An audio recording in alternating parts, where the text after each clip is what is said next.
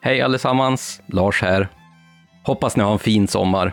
Just nu så har vi själva lite sommarledigt, men vi kan ändå inte låta bli att bjuda på en liten special. Så därför kommer här ett smakprov på vår serie om fornordisk mytologi som vi har på vår Patreon-sida. Och I det här avsnittet så gräver vi djupt i de fornordiska myterna för att kunna berätta om den mystiske guden Loke. Eller är han egentligen ens en gud? Han kan beskrivas på många olika sätt. Trickster, jätteskurk, medhjälpare, moder och fader, blodsbroder till Oden, skämtare, ja, även som känslolös mördare eller kanske rent av som ondskan personifierad. Ja, ni hör. Vi utforskar allt ifrån Lokes påverkan på makternas liv till hans många barn och även hans roll i gudarnas fall, Ragnarök, vid världens slut. Tack så hemskt mycket för att ni lyssnade och tipsade era vänner om just den här podden. Och får ni en liten blodad tand av den fornordiska mytologin efter det här avsnittet så kan vi ju faktiskt varmt rekommendera om att stödja oss på Patreon, där vi har över 20 avsnitt till den här serien att lyssna på, samt serien om hela världens folktro och många andra bonusavsnitt och inlästa berättelser som vi släpper varje månad. Tusen tack och ha en god lyssning.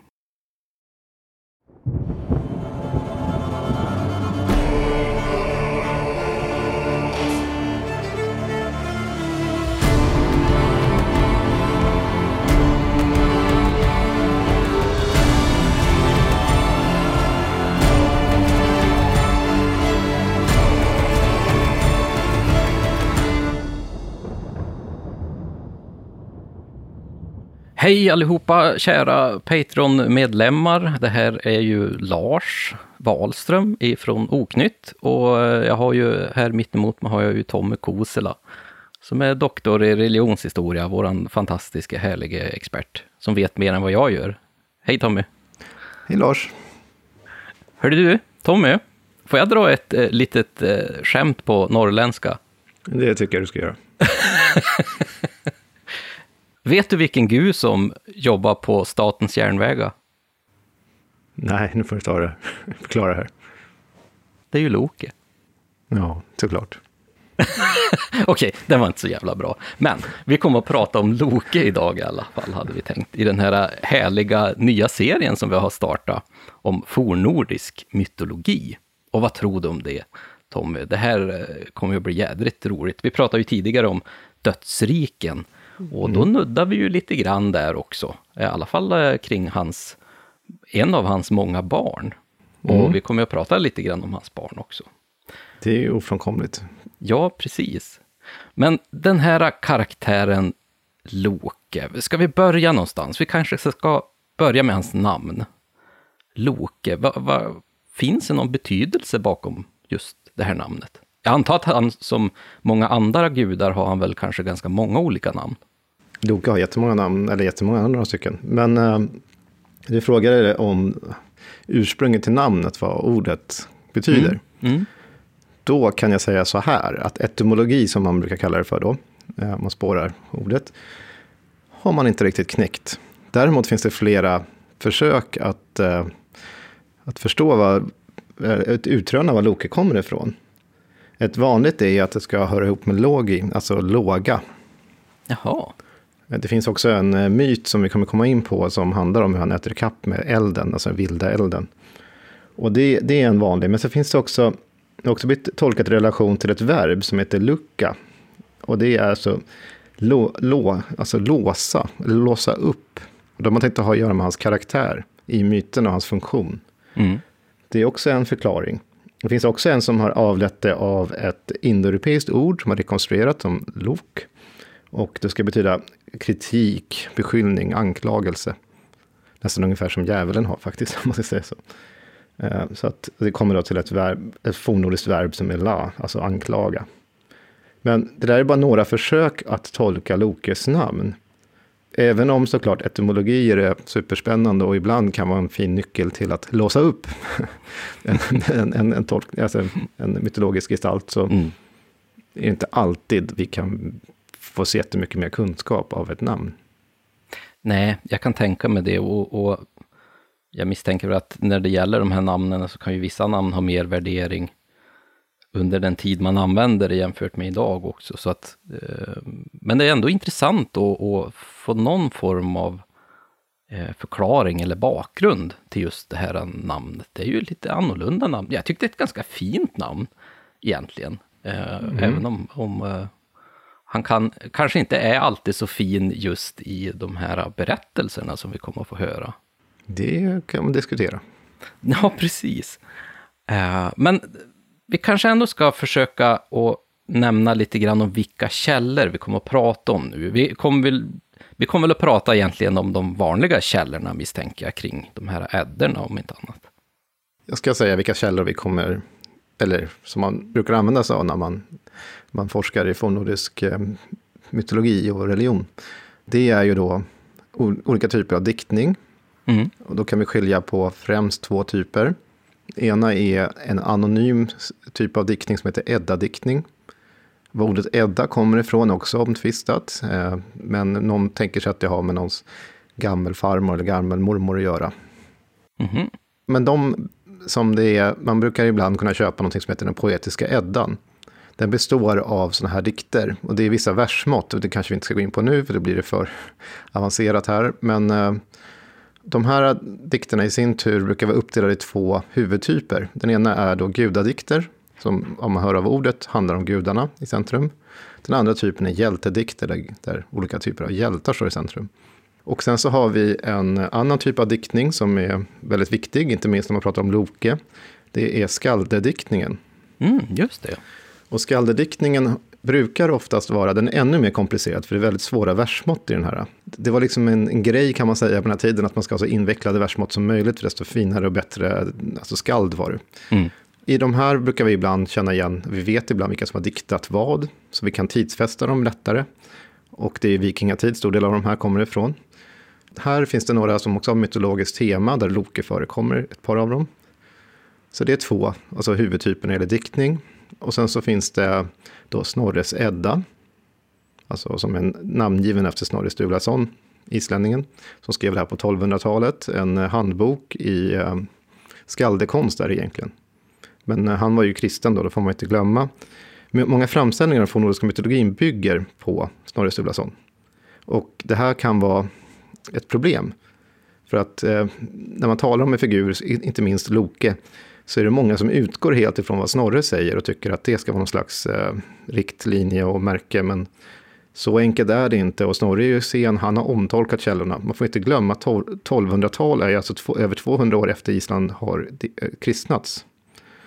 Men det är också en viktig källa.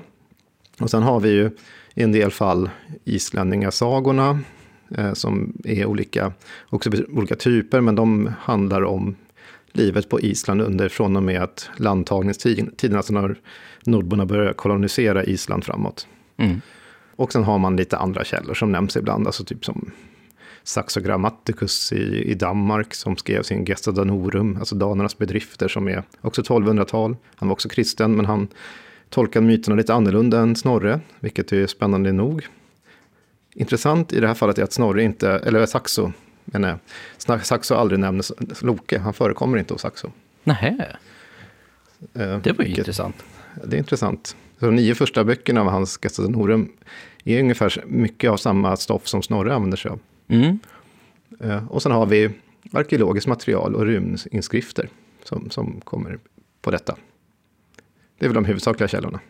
Det verkar ju ändå som att när vi pratar Loke här så finns han ju ändå ganska utbrett i många av de här texterna och det måste ju betyda att han ändå har haft en, någon form av viktig position i berättandet antar jag. Men den här Loke, vad är, vad är han för typ av karaktär? Beskrivs hur han ser ut eller vad har han för typ av karaktärsdrag? Man pratar ju ofta om att han är lite ambivalent där, att han liksom beter sig lite på olika sätt jämte gudarna som kanske är mer statiska i sin karaktär jag vet inte, statiska än de andra. Alla gudar är komplexa, men mm. Loka är ju dels en mytologisk gestalt som är väldigt väl dokumenterad jämfört med vissa andra. Menar, Frej vet vi nästan ingenting om via de här texterna jag nämnde nu. Mm. Däremot Loke förekommer i skaldediktning, i Edda-diktningen, i, i många andra fall också. Till och med på en runeskrift finns det Loke med. Och även förmodligen avbildad på en annan sten. Så, så, han, har haft, han har varit viktig och han förekommer under många, en del olika benämningar och namn och sådär också. Så att, eh, vi kan ju tryggt säga att Loke var åtminstone välkänd över, i fornnordisk mytologi, över stora områden. Sen är en annan sak vi alltid brukar säga när vi pratar om den här äh, mytologin är att de här källorna jag nämnde tidigare är ju västnordiska, fornvästnordiska. Alltså inte kanske runeskriften och arkeologi såklart. Mm. De är, runeskrifter är övervägande östnordiska. Men eh, de här källorna, Edda-diktningen, sagorna, eh, skaldediktningen och Snorres Edda är från Norge och Island. Och allt tyder på att kulten eller berättelser om gudar skiljer sig åt från olika delar i den här. Det är ju ganska stora områden vi rör oss kring. Alltså, det är stor skillnad på nordisk mytologi med all sannolikhet i norra delen av dagens Sverige mot i södra delen av Danmark som angränsar till kontinenten. Man har ju dels kontakter med olika folkgrupper. I norra Sverige så är det samer som man mycket, har mycket samröre med. Och det finns olika behov också av gudarna kan uppfylla. Och det finns absolut ingenting som är någon slags motsvarighet till någon bibel eller något sånt där, utan allting bygger på muntlig tradition. Nej, och då misstänker jag ju också att, som vi har touchat på lite tidigare, att just att olika gudar har olika stor position i samhället också, beroende på om det är fornvästnordiskt eller fornöstnordiskt till exempel. Om man på, på östkusten så kanske en annan gud hade mer betydelse och att man hade en större kult runt den än vad man hade på västkusten till exempel. Men så är det ju. Alltså, vi har ju exempelvis här där jag sitter i mellanlandskapen så är ju mycket tyder på att guden Frej var en ganska viktig figur här, där till och med kungarna härledde sig till. Mm. Till skillnad från källorna som vi har som beskriver Oden som gör samma sak. Men andra, annat material tyder på att det var istället Frej här. Så det har olika, vi har många andra gudar som bara omnämns i förbifarten som Ull och Skade, eller Skadi, som är en jättinna eller gudinna, som också finns i ortnamn och så vidare, som därmed har haft en betydelse. De här har ju också funnits myter vävda kring de här gestalterna. Ibland kan vi se spår av dem, eller att någon hänvisar eller syftar på en myt i någonting av det, i det bevarade materialet. Och, det, och så är det oftast med Loke. Ibland så kan man känna, eller veta att någon syftar på någon händelse, exempelvis att Loke vid ett tillfälle eh, slogs i, i formen av en säl mot Heimdall. Men vi vet inte någonting om den myten, vi vet bara att han gjorde det. Och det finns, det finns an, alltså de hänvisar till det. Och det finns många liknande saker med, inte med, med Loke, som, där man liksom nämner någonting han har gjort eller liksom en funktion han har haft, men vi vet inte mer än så han dyker liksom upp lite här och var. Det är ju mm. en väldigt spännande karaktär, måste jag ju säga. En, en, annan grej som jag tycker är lite intressant kring han, nu säger jag kring han, men han uppträder ju oftast som en kvinna också. Och det, det känns som det är lite otydligt vad han egentligen tillhör för kön till exempel. Alltså han, han känns nästan könslös i de här berättelserna lite grann. Jag tänker att han är som en androgyn ja, gestalt. precis. Nej, men jag skulle nog säga att Loka är en manlig gud, eller en mytologisk gestalt. Men han är en gräns, gränsöverskridare. Det är tillfällen så klär han sig i kvinnokläder, vid tillfällen förvandlar sig till ett alltså feminint djur. Uh, han föder barn och, och så vidare. Så han gör saker som en man inte gör. Alltså, ja, klassiska kvinnokläder kan man väl göra, men i fornnordiska samhället så var det ex, extremt eh, det var något som man kallar för ergi, alltså omanlighet, att klä sig i kvinnokläder exempelvis. Det finns flera exempel på det i isländska sagorna också. Men eh, Loke, kom, att det är en del av hans, eh, av hans liksom, gudsbild, om man säger så. Nu säger jag gudsbild. För det är inte heller säkert att Loke är en gud, det beror på hur vi definierar en gudom i det här fallet. I en klassisk definition av det här ska ju vara att en gud är något som har åtminstone en kult. Och ingenting tyder på att det fanns en Loke-kult. Nej, just det. Eh, men däremot så är det är kanske inte helt dumt ändå att kalla Loke för en gud ändå, för han är ju ändå bland gudarna och eh, är en del av den alltså, fornnordiska gudavärlden om man säger så. Mm. Så för, för, för, att det ska bli lättare i det här avsnittet så kommer vi kalla Loke för Gud, även om det såklart kan, kan diskuteras.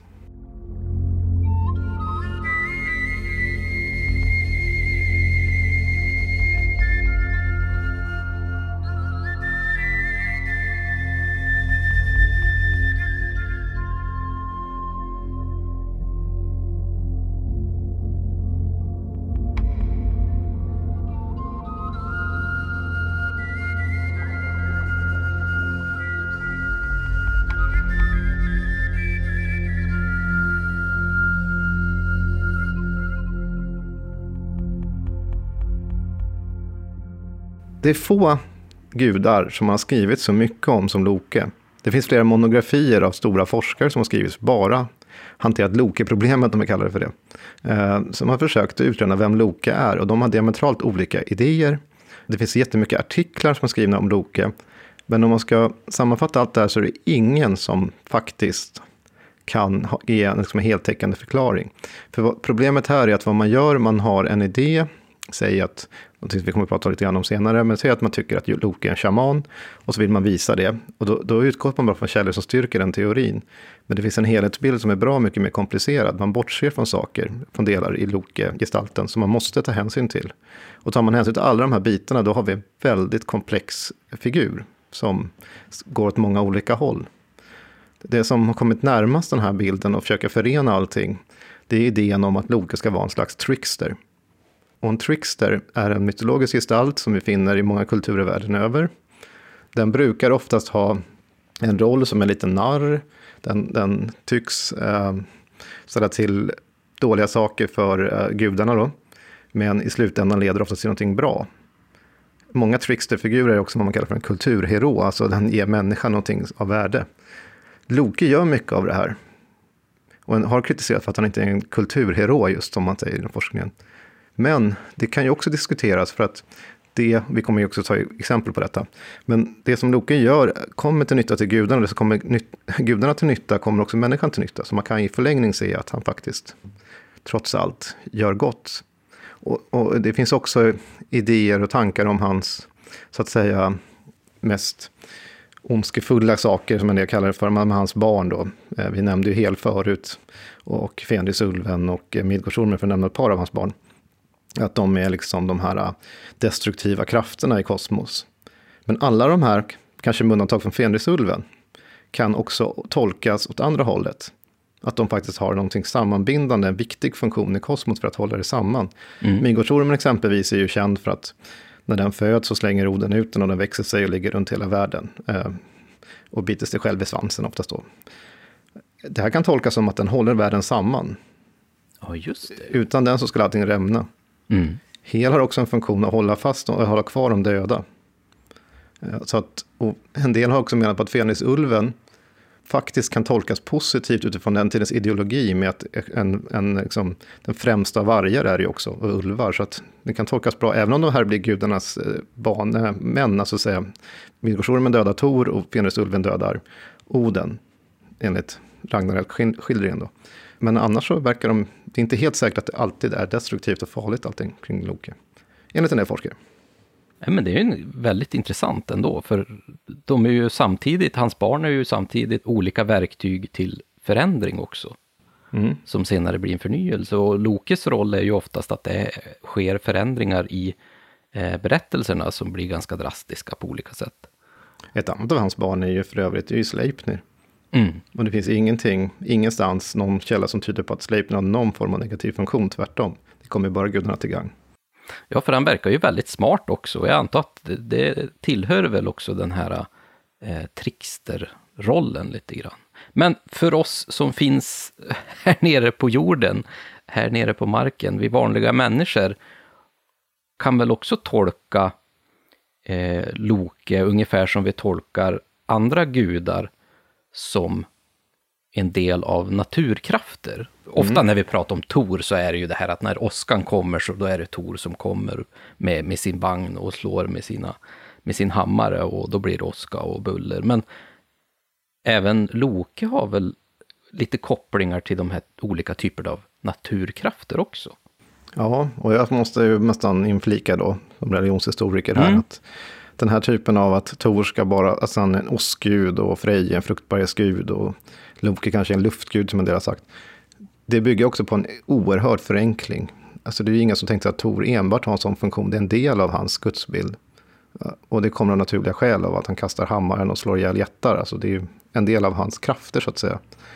Eh, och Frej har många fler funktioner än eh, fruktbarhet. Och Loke har man ibland av ett, ett av hans namn som är eh, lopt, eller lopt, lopter som, bety, som har med luft och luftrummet att göra. Det, är- det är en sån, så här, vad säger man, ett alternativt namn för Loke som förekommer i ganska gamla källor, i den skaldediktningen. Och då har en del tänkt sig att ja, men då är han en slags luftgud och tänker sig att liksom, är det- men det är också, men det, är enligt de, de källorna vi har kvar så har ju Loke lika mycket, en del tänkte sig att han har med elden att göra med det här namnet Låg istället. Mm. Ja, har lika det. mycket med eld att göra och med land att göra för den delen också, så som han rör sig, som med luften. Så att det är också en extrem förenkling. Det, det fångar inte hans karaktär fullt ut.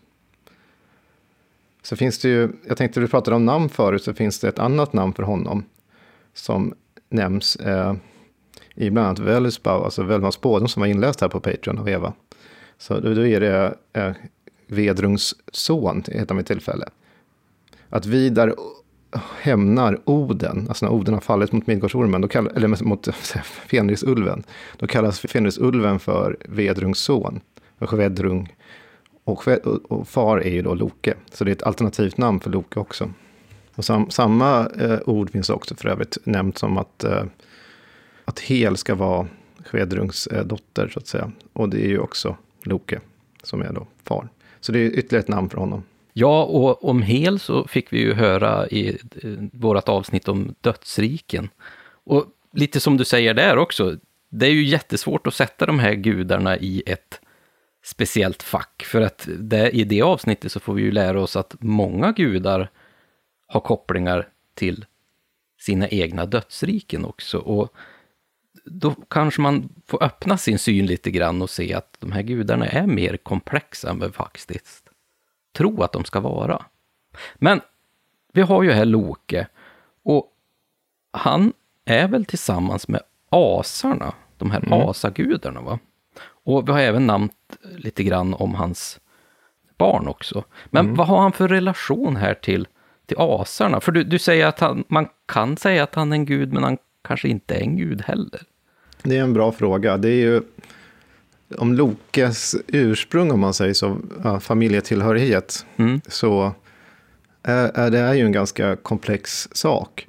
För han är, även i källorna så verkar han inte tillhöra asarna. Och då har jag föranlett en del att tänka sig att han är en jätte. Som om att det inte finns några andra alternativ. Eh, och en del har tänkt sig att hans mor ska då vara en asynja och hans far ska vara en jätte. Och det är en för, förbjuden, liksom, eh, un, alltså en union som sedan leder till att han blir som han blir. Det tror jag inte heller på. Eh, för det finns även andra gudar som inte alls har den problematiken, som består av samma sak, Tor exempelvis. Eller de flesta gudarna faktiskt har ju den. Ja, Oden är väl en, en jätteson också? Ja, skillnaden då är att eh, modern är då inte från asarna, inte av gudarna, Mm. utan att det är en jättinna. Så att det är finare. Men, men vad vet man om, om Lokes föräldrar? Eh, det är ganska lite känt om dem, men det finns i flera ändå källor så har man nämnt dem i namn. Eh, och hans far ska heta Faurbauti, Mhm. alltså den vredgade, eller den som slår, alltså hårt kan man säga. Det är vad namnet betyder. Mm. Och hans mor ska enligt källor kallas för nål. Och det är samma som svenska nål. Jaha, okej. Eh, Så det är så mycket man vet egentligen. Sen finns det lite olika... Han kallas en del källor för, källor för Laufejarsson, alltså då har ett matronymikon som man säger inom forskningen. Det betyder att han är namngiven efter modern, vilket är väldigt ovanligt, för det brukar vara patronymikon när det är fadern som styr. Mm. Men det finns ju också det alternativet, och det är just detta som har fått en del att tänka sig då att hans mor ska vara en asynja. Men ingenstans sägs som vara asynja, inte i någon enda källa, utan det är mera en forskaridé så att, ja, det, det är svårt att veta. Och Fanol, är hon ändå, är hon en gudinna? Är hon en jättinna? Är hon en trollkvinna av något slag? Är det någonting helt annat? Det vet vi inte. Det är klart att många av de här beskrivningarna har vi ju tappat eller eh, kanske inte ens fått nedskriven, men att ha de här namnen till ändå en så pass viktig gud som förekommer så ofta och inte får en riktig beskrivning om han, det gör han ju ännu mer intressant på något sätt. Det gör det, och här, här kanske jag ska inflika, för en del lyssnare kanske tänker sig om de har läst Snorre och sådär. För där är han ganska benfast med vad som är vad, och han har listor med asynjenamn och sånt där. Och då kan de här förekomma. Eh, för han, Snorre har ju delat upp dem, men vad jag pratar om nu, det är utifrån andra källor, sådana som är äldre än Snorre. Alltså vi har ju det här äh, uh, Laufeyersson och Faurbautisson, som vi kan både patronymikon och matronymikon här, finns båda i skaldediktningen. Och skaldedikten är långt tidigare än Snorre.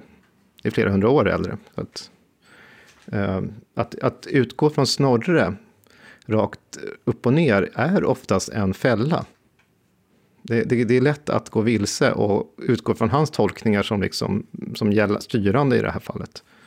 Men, för, men det är oftast en... Det kan, det kan vara väldigt mycket problem, för om man jämför med andra källor så blir, hänger det inte samman.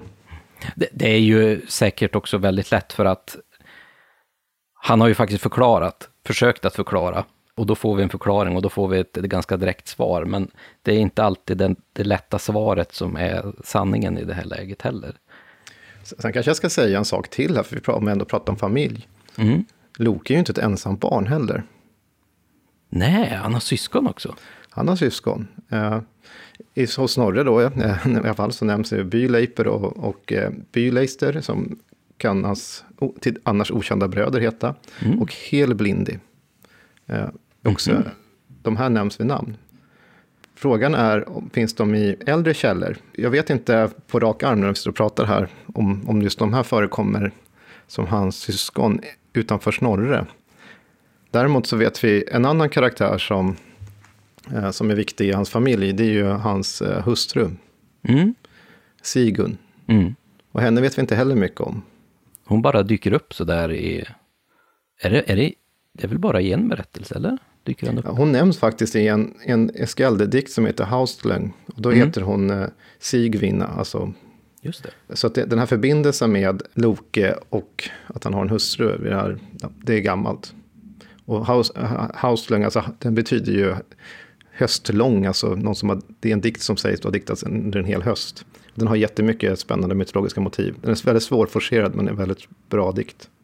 Och sen så sägs det ju att han har med henne, eh, och med andra, han har ju flera barn. Mm. Det är inte bara de här tre vi har nämnt nu.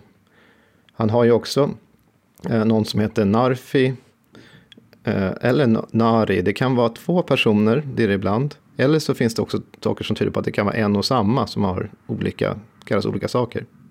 Och de här tre barnen då, Hel, Midgårdsormen och Fenrisulven, har han tillsammans med en jättekvinna, så det är inte med Sigun, som heter Angerboda.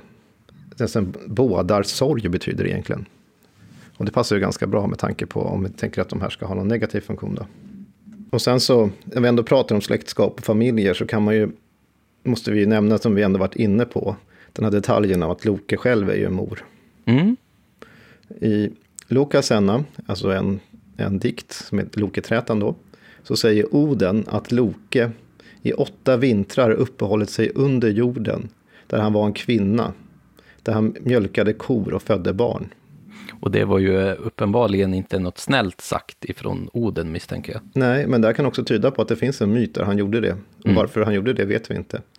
En del har tolkat det som att han kanske till och med själv var en ko. Mm -hmm. Vilket inte hade varit helt eh, orimligt med tanke på att han uppträdde som djur i ganska många andra eh, källor.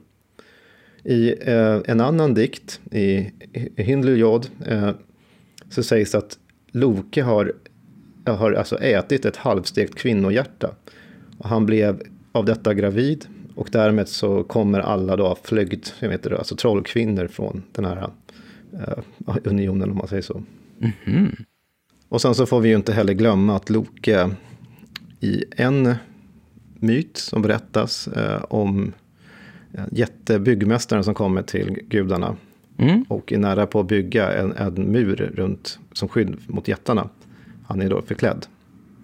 Eh, Det är Loke som får honom att börja med detta. Och han håller, den här jätten håller ju på att klara av hela eh, byggnadsverket och då kräver han ju en omöjlig lön och det är solen, månen och Freja som eh, brud.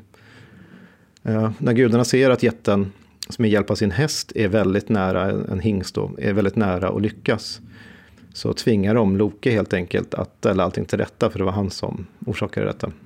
Då förvandlar sig Loke till en märr och lurar bort jättens häst. Och ett, tu, tre så, så blir det Loke gravid. Mm. Och av detta så föder han sen Sleipnir. Mm. Och Sleipner är ju den här berömda hästen som Oden rider på. Precis, den åttafotade springaren.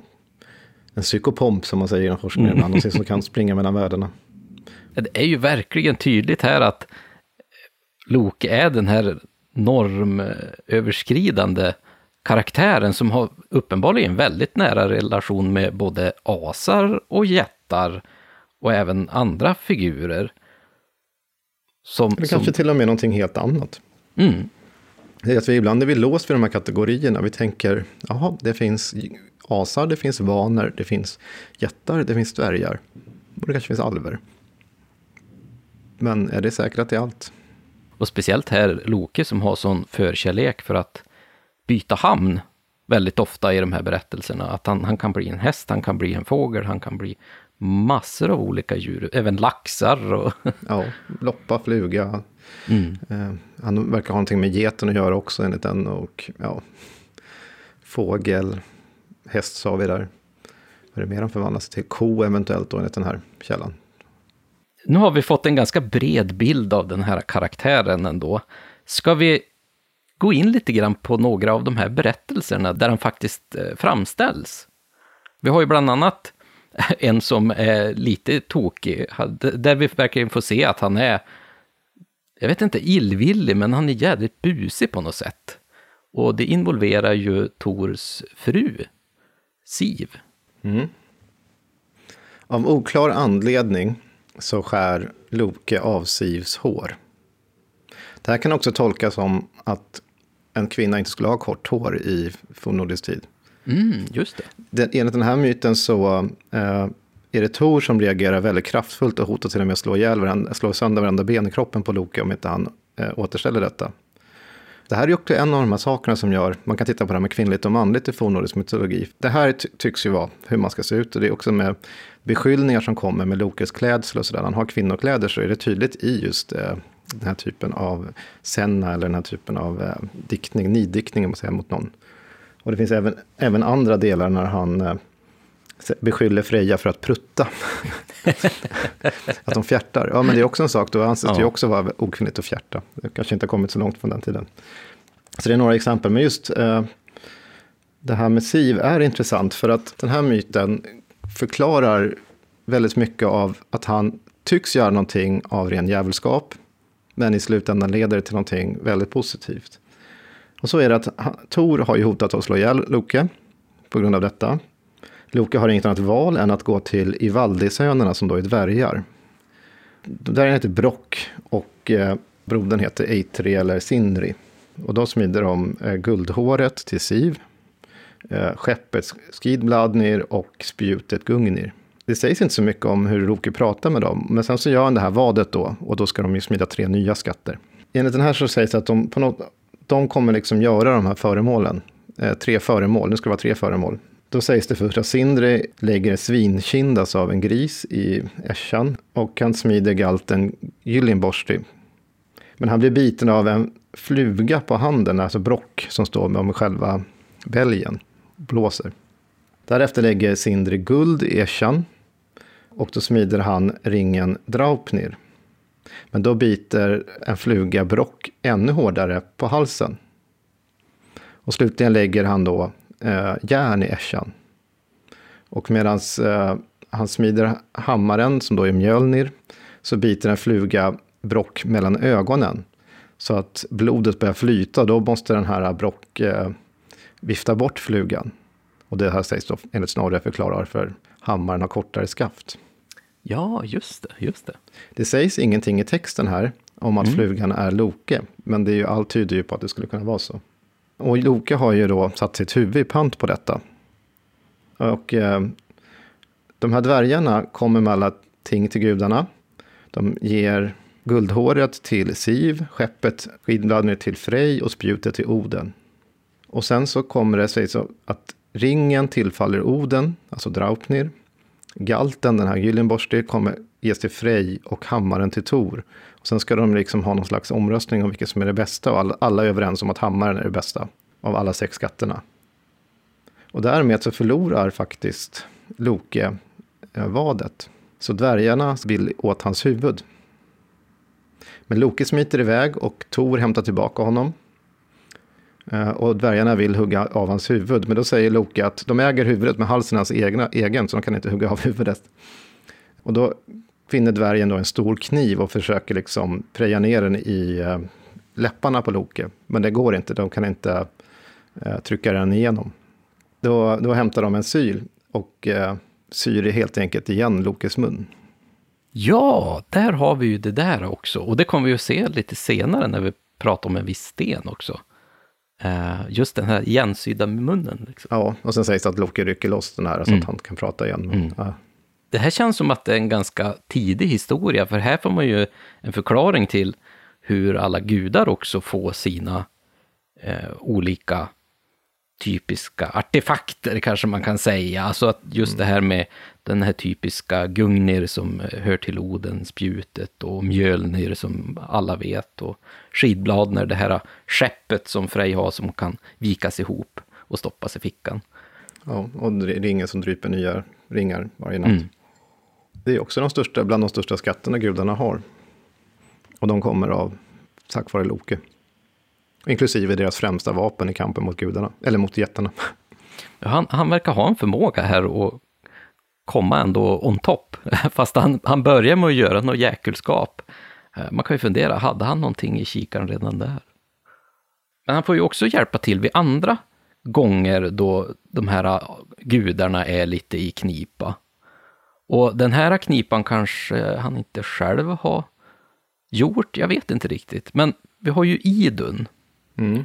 som vårdar de här äppelträden, de här äpplena som gudarna måste äta för att hålla sig ung och stark. Och hon blir ju kidnappad. Det här är också en kryptisk myt som finns bevarad i en skaldedikt. Som berättar om att Oden, Höner och Loke färdas tillsammans. Loke är ofta i myterna tillsammans med någon gud. Höner och Oden kommer ett par tillfällen i den här konstellationen. Och det finns också känningar för Loke där han är Odens vän eller Höners vän. Som tyder på att det finns mer myter som vi inte vet någonting om. Men hur som helst, de är, är ute någonstans i jättarnas land. De hittar liksom oxar och slaktar en oxe. De försöker gång på gång och, eh, tillreda oxen, men den vill inte liksom, elden vill inte ta sig, den vill liksom inte. Eh, och sen ser de att en örn sitter ovanför och stirrar ner på dem. Och det här är en jätte eh, som sitter i örnhamn, alltså förvandlat till en örn. Det är han som förhindrar att elden kan liksom flamma upp. Och eh, han kräver då tre fjärdedelar av oxen. När de går med på detta så kan de tillreda oxen. Men Loke blir av någon anledning förbannad på den här jätten och slår till honom med en trästav. Men jätten som är då i en örnhamn flyger iväg med Loke. Så Loke sitter fast, alltså fastklistrad på eh, den här örnen. Det, det är så att hans armar håller på att slitas av. Och eh, de flyger över klippor och trädtoppar och så vidare. Och örnen säger att Loke aldrig kommer bli fri såvida han inte kommer för Idun med äpplena till, ut ur As, A, eller Asgård då, till, till Tjatse. Och det lovar Loke att göra. Och sen sägs det inget mer här om deras resa egentligen. Så det är egentligen bara någonting han lovar i detta. Eh, alltså, det finns ju en annan myt som säger hur Idun försvinner som skildras i en, den där höstlång eller haustlång som jag berättade. Men eh, det finns två versioner alltså av den. Och det är tydligen ett problem för gudarna, men vi vet inte så himla mycket om detta. Så det är återigen någonting som liksom syf de syftar på någon, någon myt som kanske finns, har funnits i muntlig tradition. Det är ju också åter värt att eh, betona att det vi har kvar av den fornnordiska mytologin är ju bara toppen av isberget. Det är ju, det är så många myter vi inte vet någonting om och så många vari varianter på de här myterna som vi inte vet någonting om. Det är inte säkert att, även om versmått sånt där gjort att man ska kunna, är ju till för att man ska minnas saker lättare. Eh, det finns många studier på det också som visar på att desto mer komplicerat versmått det är så går det inte att förändra så mycket i den, utan då måste man hålla sig på samma, för annars fungerar inte allitterationer och andra, andra saker.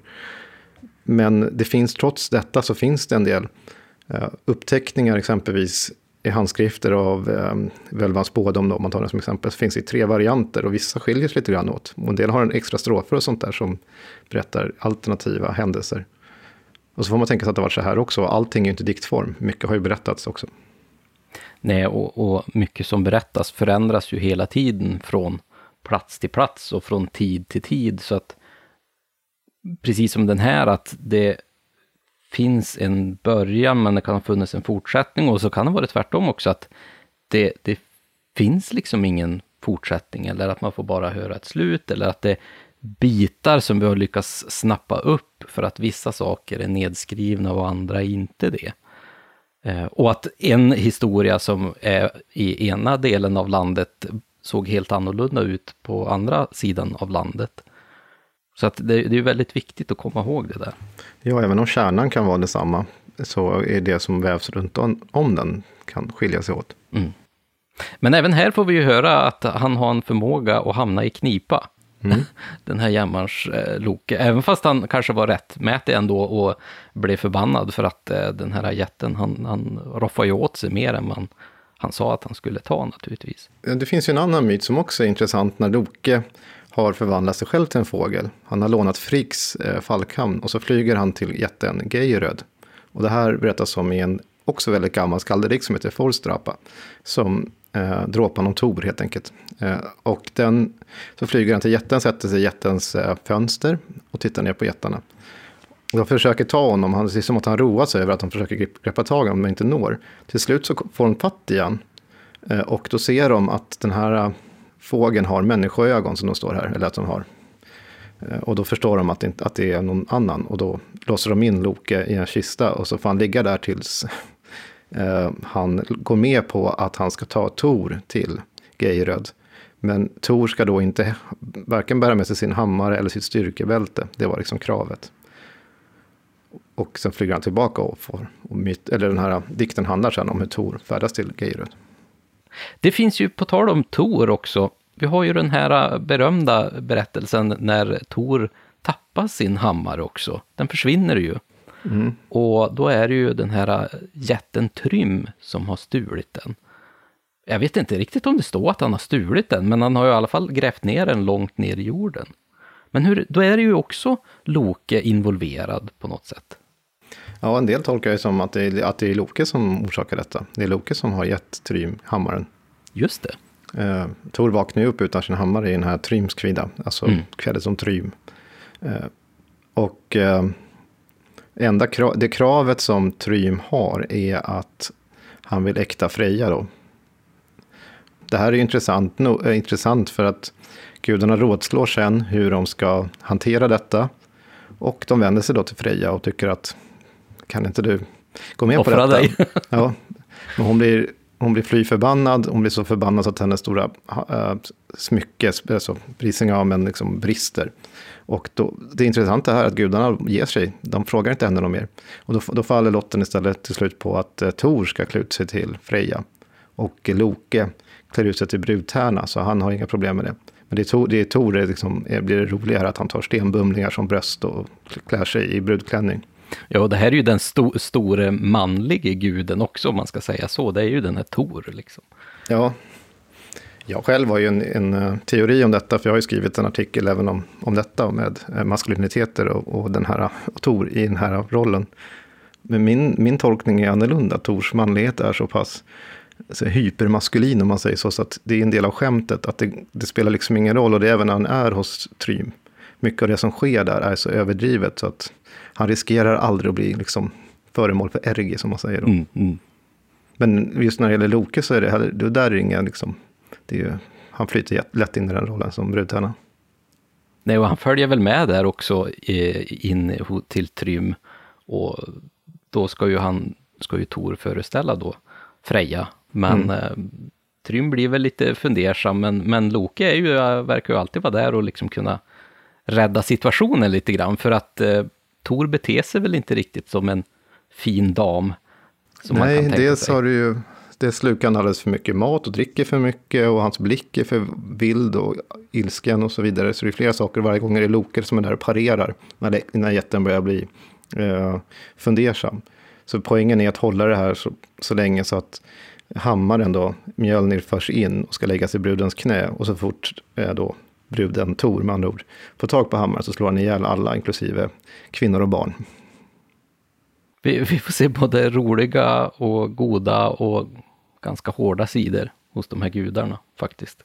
Men jag tänkte på en annan sak vi sa förut med det här när Loke förvandlar sig förmodligen till en fluga. Mm. När dvärgarna ska smida det här, de här sex skatterna. Det finns faktiskt en alternativ eh, myt som inte är så känd. Den inte, ingår inte i de här äh, Edda-diktningarna eller så, utan det ingår i ett manuskript, en, en, en tåt heter det, alltså en kortsaga, som heter Sörlatåten eller Sörlafatter. Där, av en oklar anledning, så är det någonting som är otalt mellan Oden och Freja. Och Freja har då ett smycke, den har, inte, den har inte ett namn i den här berättelsen. Och eh, det är upp till Loke som ska stjäla den av Freja.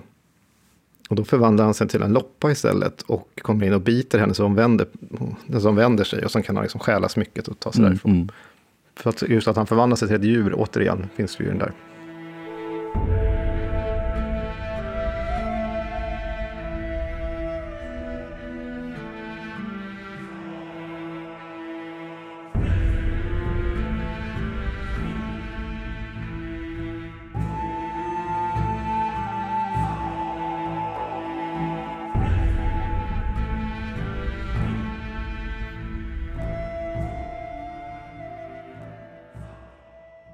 Och jag, jag tyckte det är roligt att de har ändå en ganska stort förtroende på något sätt till Loke, för att de vet att han, jag vet inte om de tänker att han kan vi skicka för att han bryr sig vi inte så mycket, vi skickar han till jättarna som eh, är så hemska.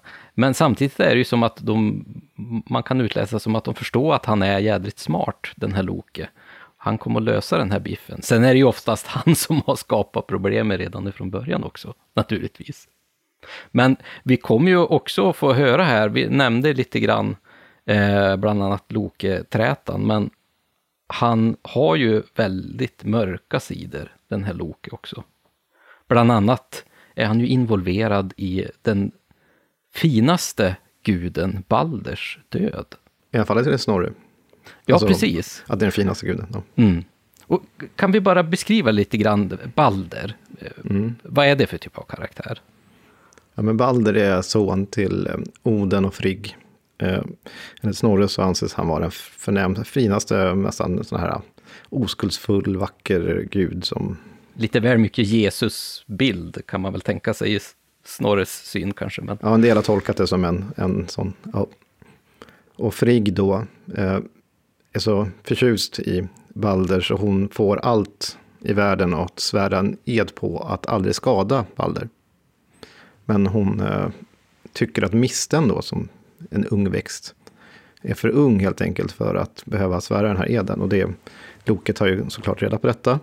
Får då Balders blinde brod Höder att vid ett tillfälle när alla gudarna står och kastar vapen och försöker på Balder och tycker att det är jätteroligt att han inte dör, eh, att de inte biter på honom, så får han då Höder att skjuta, eller kasta, misten mot eh, Höder så att han faller död ner det är en av hans, så att säga, mest elaka eh, handlingar i myterna här. Och det, det jag tycker är intressant här är att, det, och i och för sig så kanske man inte ofta får det, men man får ju liksom inte veta någon direkt anledning till varför han gör det här. Nej. En sak som man kan få, i alla fall se lite grann verkar ju att Loke är lite liksom avundsjuk eller svartsjuk ibland, när andra får uppmärksamhet, känns det som, i de här berättelserna. Eh, och Balder får ju uppenbarligen väldigt mycket uppmärksamhet, för han är ju den här fine guden då. Men det räcker inte bara med det här att han ser till att Balder dör, dör Balder hamnar hos Hel. Mm. Och Hel sen när de skickar ner ett sändebud eh, och eh, talar med Hel, och hon säger att hon släpper Balder från dödsriket, det här enligt Snorre. Om all, allt liv i världen gråter för Balder. Allt liv i världen gråter då för Balder. Men Loke har förvandlat sig till en jättekvinna som heter eh, Tyck, alltså betyder tack, som vägrar gråta. Så att då släpper hon inte heller Balder. Så det är återigen Loke som verkligen ser till att Balder blir fast där i döden. Det är väl kanske en, eller kanske början till den här eh, lite mörkare bilden av just Loke. För sen kommer vi ju, vi kommer ju in i den här eh, Loke-trätan då, där bland annat Balders död kommer upp. Mm. Och jag tänkte att vi kan i alla fall nämna lite grann om den här Loke-trätan, bara för att visa lite mer av hans karaktär. Men just den här texten, Loketrätan, har vi ju faktiskt gett till Eva, så att hon ska ju läsa in hela den här texten till er som är här på Patreon. Och den kommer ju här efter vårt avsnitt nu. Jo, den är ju väldigt intressant. Den innehåller jättemycket referenser till myter som vi inte vet om annat än här. Eh, så, och där förekommer ju Loke bland annat. Och det är väl här det nämns också med det här att han och Heimdall har slagits som sälar vid något tillfälle. Men det är, det är ju den här, vi kommer ju prata som sagt i avsnittet om det, eller speciella avsnittet för er. Men eh, då, Loke har ju slagit ihjäl eh, tjänare utanför, äger blivit utkastad från ett gille och sen så kommer han tillbaka igen och får komma in och sen så börjar han med att han, ja, en roasting som man ska säga i modern tid då, börjar ge sig på alla som sitter i ordning och eh, eh säger negativa saker om dem i versform, varpå de svarar och sådär. Och det slutar sen med att när det kommer fram att han är orsaken till Balders död så smiter Loke ut och förvandlar sig till en lax sen och sen så är, när gudarna jagar honom så ser de att Loke har tillverkat ett nät, för det ser de att han har försökt bränna upp. återigen en sån här sak som en kulturhero skulle kunna göra. Visa människor när man tillverkar ett fiskenät. Mm. Uh, och sen en av någon anledning förvandlat till en lax och Tor greppar tag i den och därför har laxen också sen en avsmalnad baktill. Sägs det nästan här. Just det. Men de fångar in Loke och sen så blir det ett riktigt eh, ja, straff. Han eh, binds fast och eh, Skade då som är dotter till jätten Chatse som vi nämnde förut. Kommer dit och fäster en giftorm ovanför Loke som dryper etter, alltså gift på Loke. Så att varje gång han får det på sig så skälver liksom han. Eh, och hans hustru Sigun står vid hans sida med en skål som hon försöker liksom fånga upp giftet och tömmer ut. Men när hon inte gör det så kommer giftet eh, nå hans kropp och då skälver han. Han är bunden då med sin döda eh, sons tarmar. Så att en idé här är att det har att göra med alltså den bundne jätten som är ett mytologiskt motiv som finns så långt som till Kaukasus. Just och att det orsakar jordbävningar. Mm. Så det, det, är en, det är en förklaring. Och här kommer Loke vara fast fram till det som kallas för Ragnarök sen. Gudarnas skymning eller öde då. Ja, det får han ju till slut sitt straff efter alla dessa ränker som han har smide och de elakheter han har gjort. Och... Men det jag tycker var lite intressant också i den här Loketrätan är väl att man kan få en glimt av hans relation till Oden, va? Mm. Nämner inte Loke att han är typ blodsbror eller något sånt där med Oden? Ja, det står vid ett tillfälle i just den här dikten att de har blandat blod, att de är mm. blodsbröder. Vilket är intressant, vi vet ju inte så mycket mer än just det som står här. Men det här tyder ju på att Loke har en nära relation till flera gudarna. Jag nämnde ju Höner förut och Tor har vi nämnt. Många gånger i Tors så att säga, myter sig Loke med som hans följeslagare. Och några namn, sådana här känningar, om man säger så, för Loke är just Tors vän eller, eller den som liksom kan ställa till ja, dåliga saker också. Men han är vän med gudarna och han är ute med dem. Och liksom, han är en viktig gestalt i de här eh, mytiska berättelser, framställningarna. Och det gör han ju till en liten tragisk karaktär på något sätt också. För att det är ju uppenbarligen att han är ändå en, en, en vän till de här gudarna, men samtidigt så gör han de här dumheterna nästan. Så, vad, kan, vad, vad, vad, liksom, vad, tror du hans mor heter Nål och hans far är den som slår hårt ja, plötsligt? vet du, jag tänkte faktiskt på det när du nämnde hans, hans föräldrar. De hade ju inte jättetrevliga namn, hans föräldrar, så att han kanske inte hade så bra barndom heller. Nej, det, fin det finns också, uh, Laufey har också tolkats uh, som ju hans mor också heter, vi sa ju Nål, men Laufey som vi också nämnde här, är också, det har ju tolkats som alltså, den lövtäckta ön, så det är också det som har fått tänkt, men vi vet ju ingenting om det annars, alltså att det är också en gudinna, det är också en idé. Men han kommer att ligga där på stenen ända till Ragnarök. Va, vad har han för, egentligen för uppgift där? Har han någon specifik uppgift eller nämns han bara? Liksom? I Ragnarök så axlar Loke en helt annan position. Mm. Här så är han som en slags härförare, någon som leder de här destruktiva krafterna, jättarna och massa annat mot gudarna. Mhm. Så då blir han en av deras största eh, motståndare. Och det är ju hans barn enligt de här eh, Ragnarök-föreställningen som ju blir de största gudarnas bane. Fenisulven som vi tänker som en stor varg, den sägs ju ibland att den är så stor så att när den liksom gapar så den täcker hela himlavalvet med sin käft. Den dödar ju Oden och, det är ju, och Midgårdsormen dödar ju faktiskt Tor, även om Tor lyckas faktiskt döda ormen också. Och sen stapplar han nio steg och så faller han död ner. Men Loke död, strider ju istället mot Heimdall. Och de dödar varandra. Där får de fightas igen när de inte är sälar. Men Mm. här får han ju en, som du säger, en helt annan betydelse. Det känns nästan som en liten eh, kristen eh, symbolik lite grann. Nästan den här apokalypsen, att det är Gud emot djävulens härskara lite grann. Och att han här nästan det blir som någon djävulsymbol. Alltså Ragnarök-föreställningen har ju rötter ner i indo-iransk tradition egentligen. Mhm. Den, är, den är väldigt, väldigt gammal. I alla fall att man får tro en del religionshistoriker. En av de som jag ser upp till som eh, skrev nyligen här om året en sitt stora Magnus Opus som heter Migor brinner. Som handlar just om de här indoeuropeiska rötterna. Som tyder på att Ragnarök-föreställningen är förmodligen väldigt, väldigt gammal. För mycket äldre förmodligen kristendomen. Då. Sen innan vi börjar avrunda här så kanske man ska säga någonting att Loke också beskrivs som en slags kvinnokar. Alltså i, Mhm. han har ju ihop det med, eller har en relation med flera gudinnorna också. Som nämns förbi farten, i, inte minst i den här Lokasenna. Ja, han, han är både kvinnokar och karkvinna. Mm. Ja. Och jag kan säga, ni som lyssnar nu, att vi har ju inte nämnt alla myter om Loke eller all, all, liksom, allt om honom. Det finns inte plats för ett sånt här kortare avsnitt som vi gör för er nu. Nej, vi, vi, vi kom säkert att, att komma in på Loke många fler gånger, i alla fall under den här serien, för att han är ju verkligen inblandad i så himla mycket just eh, när det gäller de här gudarna och de här, den här mytologin.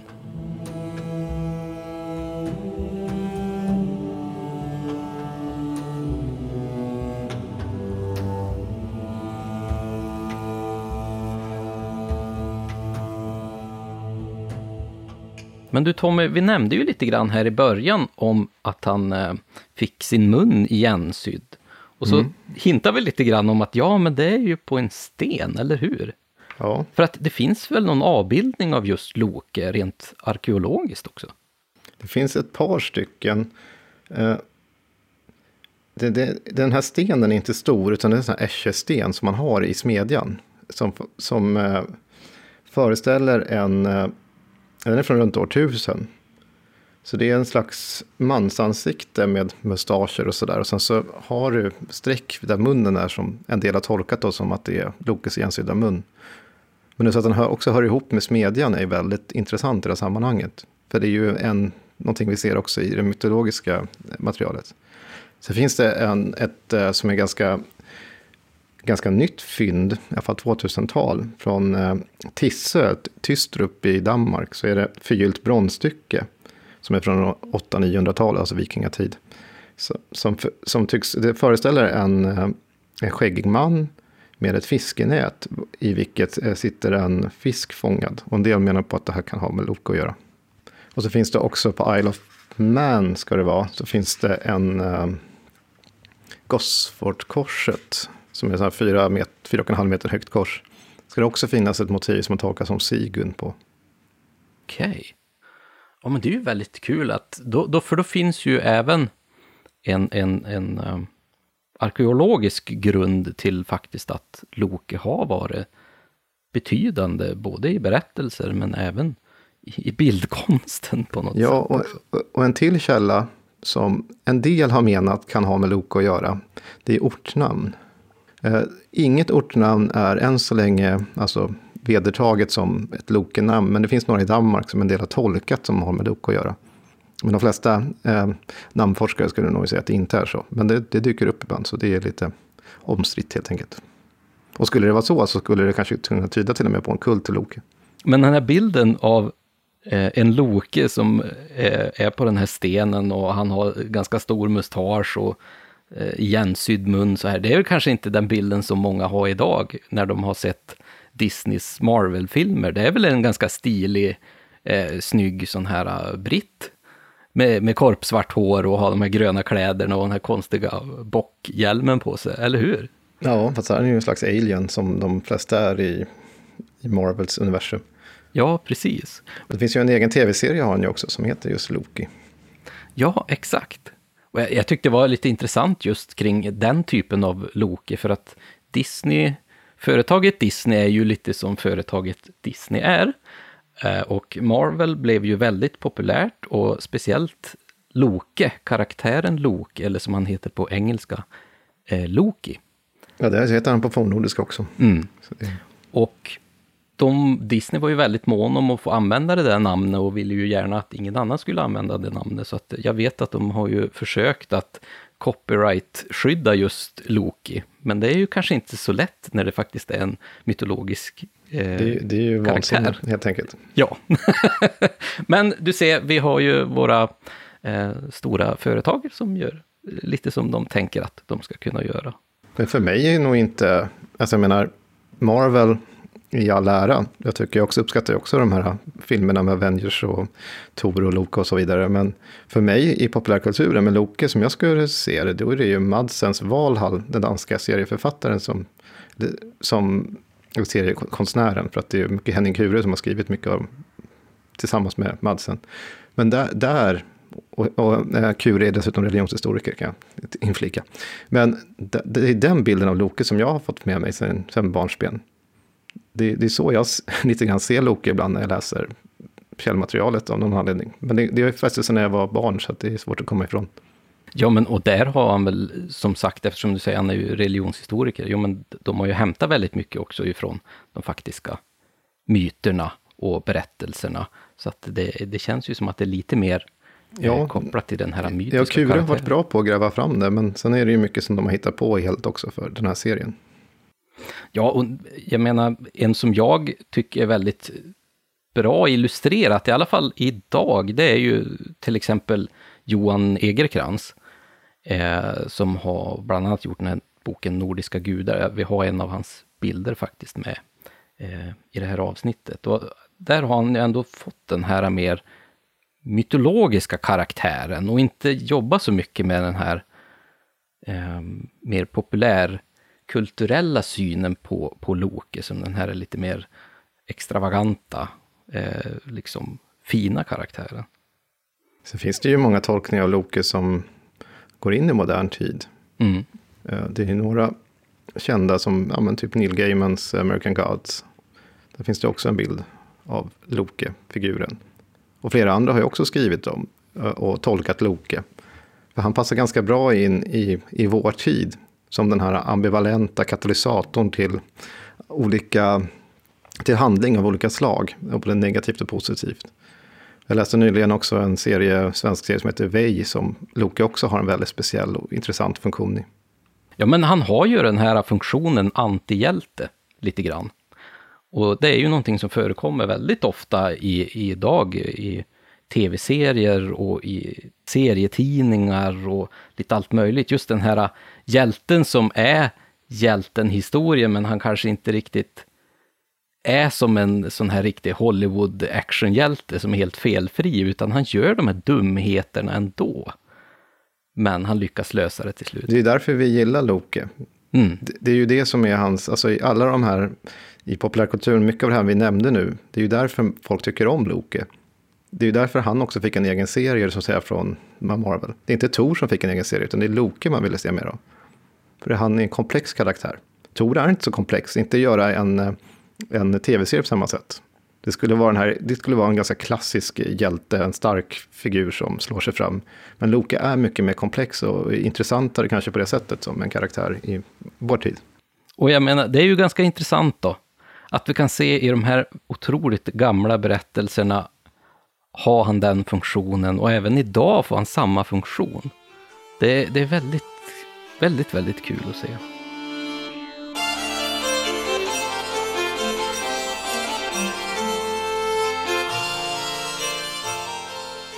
Men eh, Tommy, vad tror du? Ska vi ta och avrunda Loke?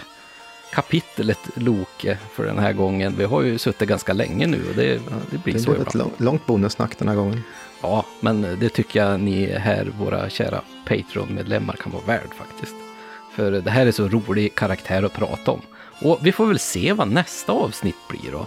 Jag tycker att eh, ni som lyssnar, skicka gärna eh, tips till oss. Skriv i kommentarerna, vad vill ni att eh, vi ska prata om nästa gång? Ni har ju redan skickat många tips och vi tar åt oss dem, de är så himla roliga, men vi måste försöka sålla och veta vilken som ni helst skulle vilja lyssna på. Eller vilket, ja, vilket tema. Mm.